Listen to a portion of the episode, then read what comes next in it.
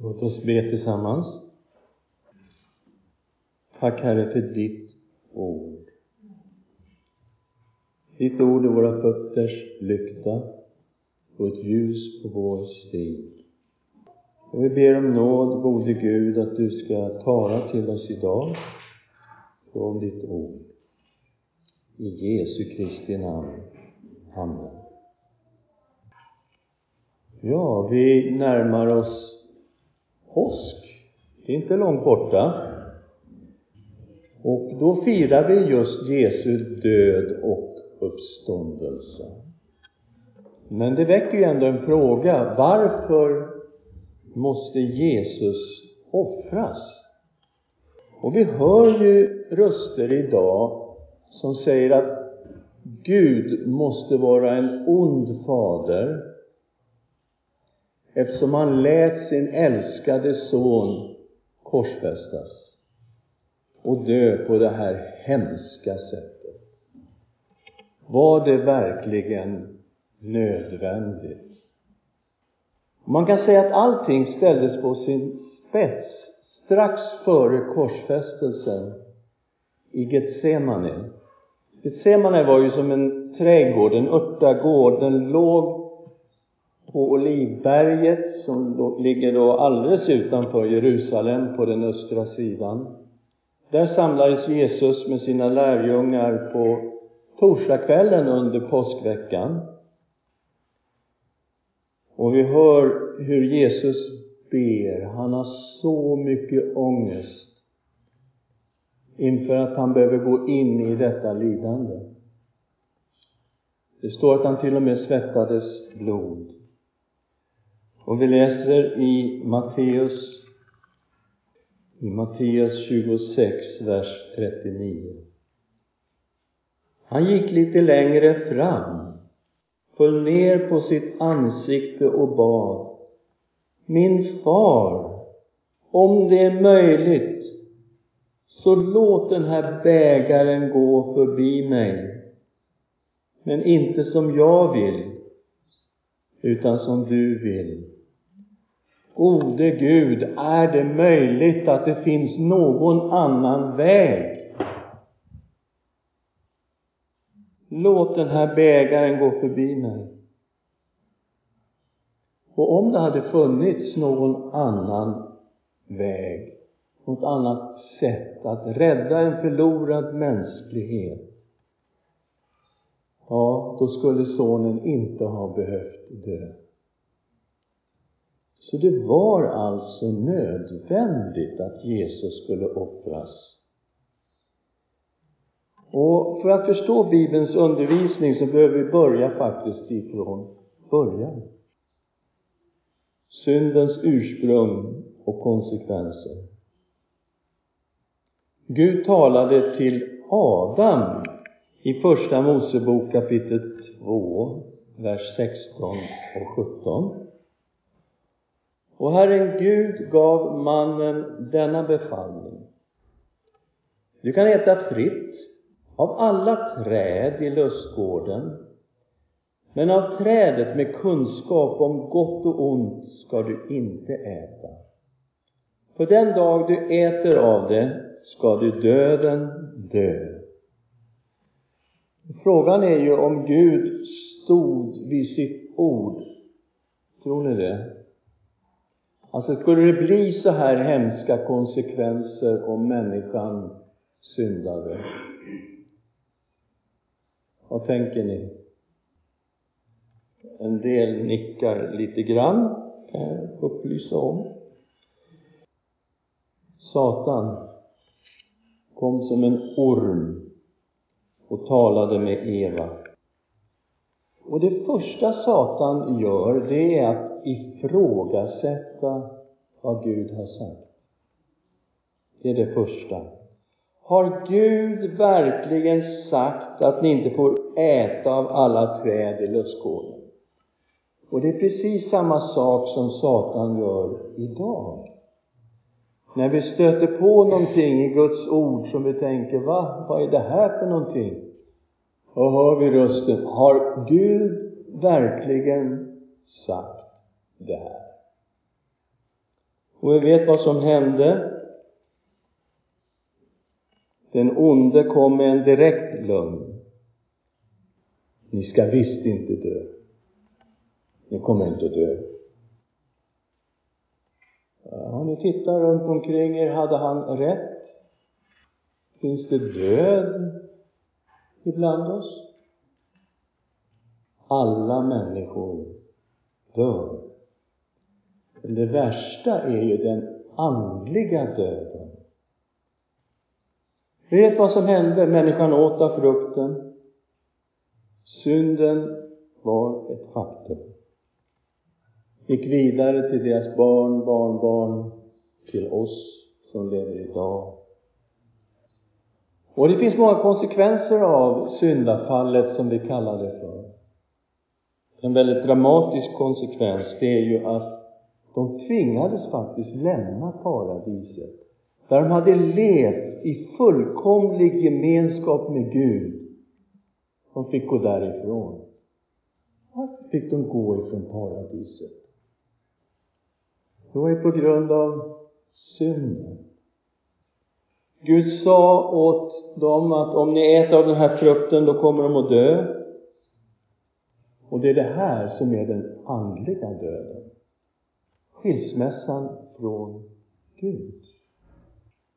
Det är alltså människans synd som skiljer oss ifrån Gud. Det är därför som vi människor inte bara växer upp i automatisk gemenskap med Gud.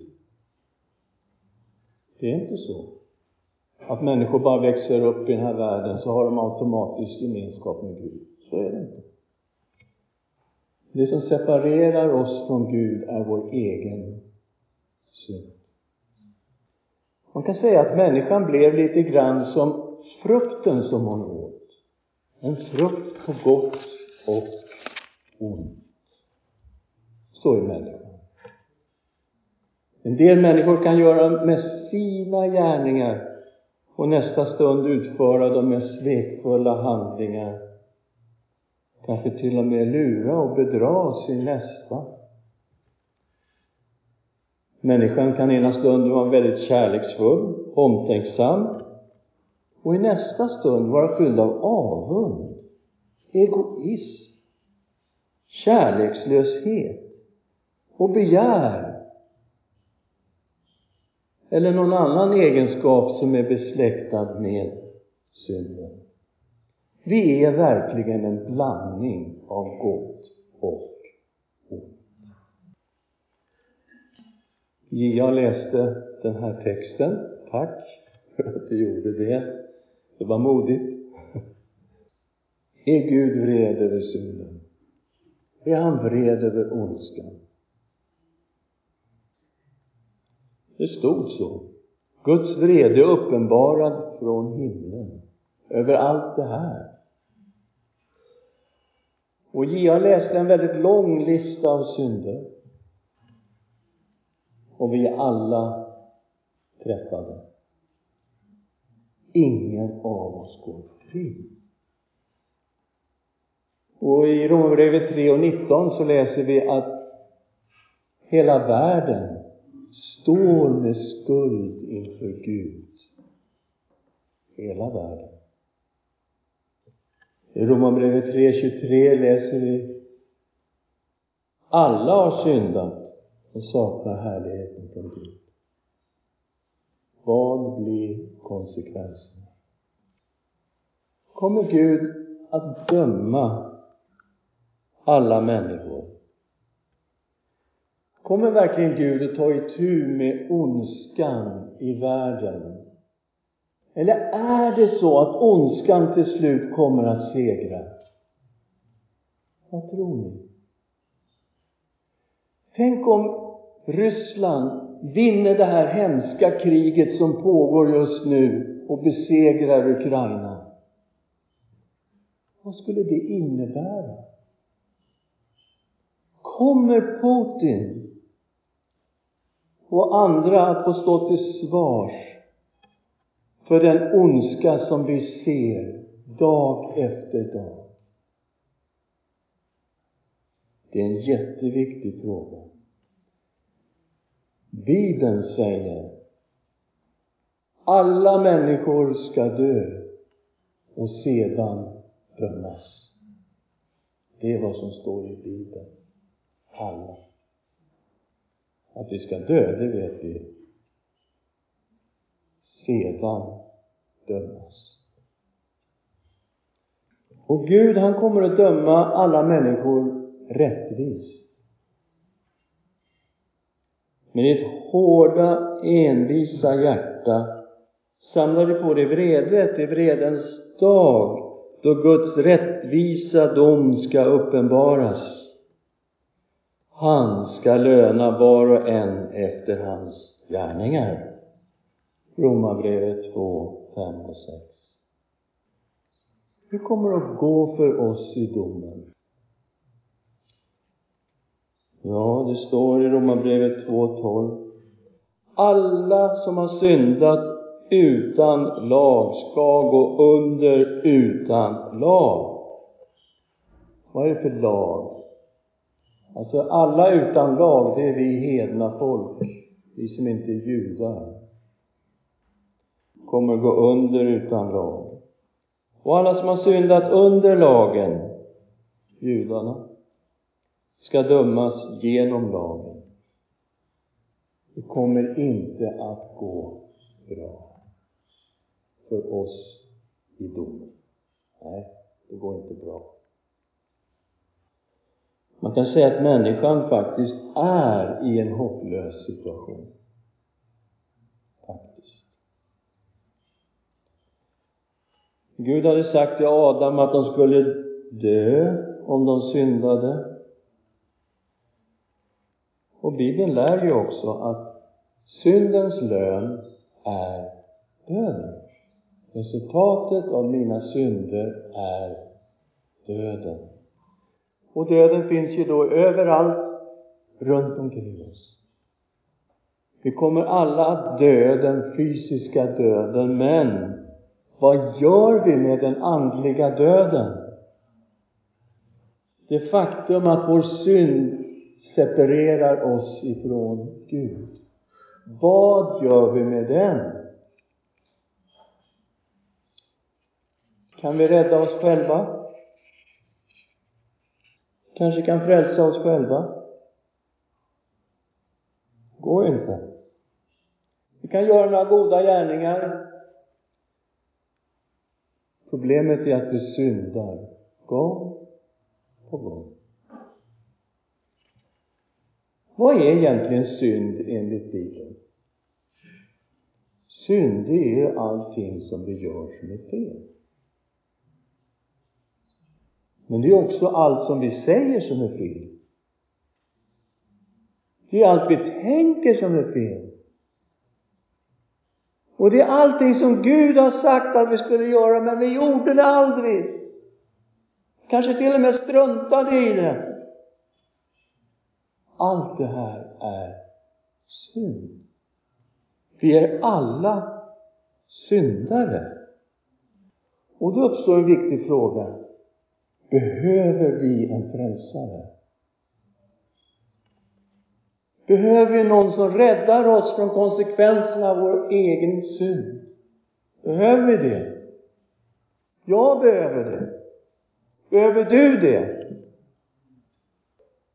Lösningen på vårt problem måste komma från Gud. Den kan inte komma från oss. Den måste komma från Gud. Och redan i Gamla Testamentet så talade Gud om att han skulle sända en frälsare. En Messias. Någon som skulle komma och dö i vårt ställe. Någon som skulle ta på sig vår synd. Och 700 år före Kristus så talade Gud genom profeten Jesaja kapitel 53, vers 4 till 6. Vad står det? Men det var våra sjukdomar han bar. Våra smärtor tog han på sig. Medan vi såg honom som hemsökt, slagen av Gud och pinad. Han blev genomborrad för våra brott, slagen för våra synder. Straffet blev lagt på honom för att vi skulle få fri och genom hans sår är vi helade. Vi gick alla vilse som får. Var och en gick sin egen väg, men all vår skuld la Herren på honom. Så kom han, Jesus Kristus. Föddes i Betlehem som profeten hade sagt. Föddes av en jungfru som profeten hade sagt.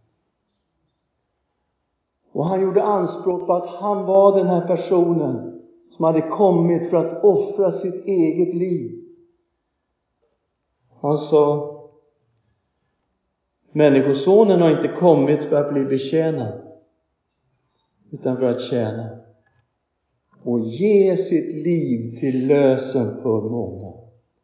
Markus 10.45 Jesus visste vad han skulle göra. Han skulle ge sitt eget liv till lösen för många.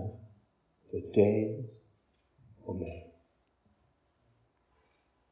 Bibeln talar om ett kärleksfullt byte. Lösningen på vårt problem kom från Gud. Som det står Gud var i Kristus och försonade världen med sig själv. Lyssna på den här. Gud var i Kristus. Vad gjorde han? Han försonade hela världen med sig själv. Vad blev det för konsekvenser av det? Lyssna här. Han tillräknade inte människorna deras överträdelser. Oj.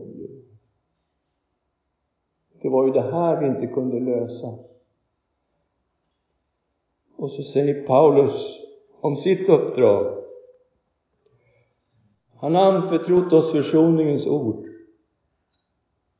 Vi sändebud för Kristus. Gud vädjar genom oss. Vi ber på Kristi uppdrag. Låt försona er med Gud. Men det är också vad alla kristna går och bär på. Och som vi kan säga till alla människor. Låt försona er med Gud. För Gud, han har försonat hela världen med sig själv i Kristus. Han som inte visste av synd är Jesus. Jesus var alltigenom ren, alltigenom god. Han som inte visste av synd, honom gjorde Gud till synd i vårt ställe. För att vi i honom skulle bli rättfärdiga inför Gud. Andra Korinthierbrevet 5, vers 19-21. Det här är frälsning. Det är som om Gud sa till oss Vi byter. Jag tar din synd. Du får min rättfärdighet. Oj, vilket byte. Vem kan tacka nej till Jesus? Och det är faktiskt så som att det var domaren som betalade skulden. Smaka på den. Och jag tar ibland det här exemplet. Anta att jag vill göra ett stort projekt. Det är ett strålande projekt, men jag behöver mycket pengar. Så jag lånar hundra miljoner av en person. Och när det här rasslar in på mitt konto, då säger jag Oj, jag har ju rätt mycket pengar, jag kan ha lite roligt först. Så, jag säger till mina kompisar, kom. Vi går på en resa, vi åker på en resa, jag betalar. Vi börjar åka från land till land, du åker runt hela världen, du bor på jätteflotta hotell och pengarna bara rullar och jag har ingen kontroll och till slut är allting borta. En dag så kommer den här personen till mig och säger, hör du, jag behöver mina pengar. Jag har skulder på hundra miljoner. Om jag inte kan betala mina skulder åker jag i fängelse. Och jag säger, jag är ledsen, det, det är faktiskt slut. Jag har ingenting kvar. Han är desperat, va? så han tar ju mig till domstolen. Och när jag står där inför domaren, då fattar ju jag att jag har gjort någonting väldigt fel. Så jag säger till domaren, jag ångrar mig. Jag lovar, jag ska aldrig mer göra så här. Domaren, han tittar på mig och säger, det är ju bra att du ångrar dig. Det är jättebra att du ångrar dig. Och han säger, jag är en barmhärtig domare. Men du vet, jag är också rättvis. Och jag har den här lagen. Det finns ingen chans att jag kan släppa det. Ingen chans! Jag måste döma dig. Men, säger han, jag har ju ett lösning på ditt problem. Så kommer han ner till mig.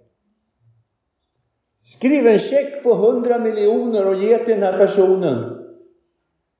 Så går han tillbaks upp och så säger han, okej okay då, nu ska jag döma dig. Du är frikänd. För jag har betalat din skuld.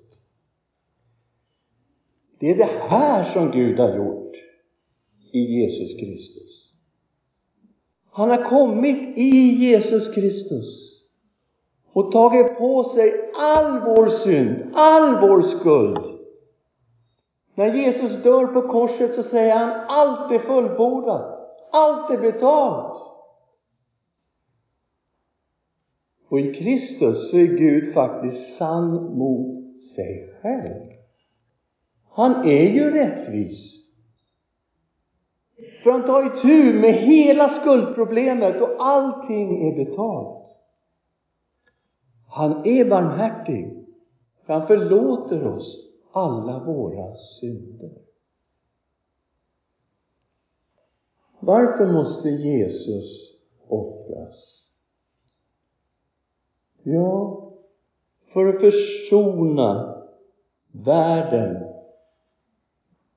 med Gud. Så att vi får bli Guds vänner. Så att vi kan få förlåtelse för all vår synd och ett evigt liv i gemenskap med Gud. Låt försona dig med Gud. Bli Guds vän idag. Vad du än gör, säg inte nej till Jesus. Gör inte det. Säg inte nej till Jesus. Idag är det den 3 april. Och enligt alla beräkningar så dog Jesus den 3 april år 33. Ska vi ta en kort stund, tyst för oss själva och bara tänka på vad som hände den 3 april år 33, just när vi är samlade här. Idag, samma dag. Låt oss tänka på Jesus på korset.